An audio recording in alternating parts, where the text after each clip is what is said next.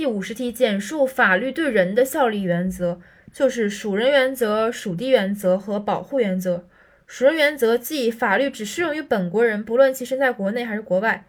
属地原则即不论本国人还是外国人，凡居住在本国管辖领域内的人，一律适用本国法律。保护原则即以维护本国利益为基础，不论是什么国籍的人在什么地方的行为，只要侵害了本国的利益，就适用本国法律。折中主义是以属地主义为主，与属人主义、保护主义相结合的原则。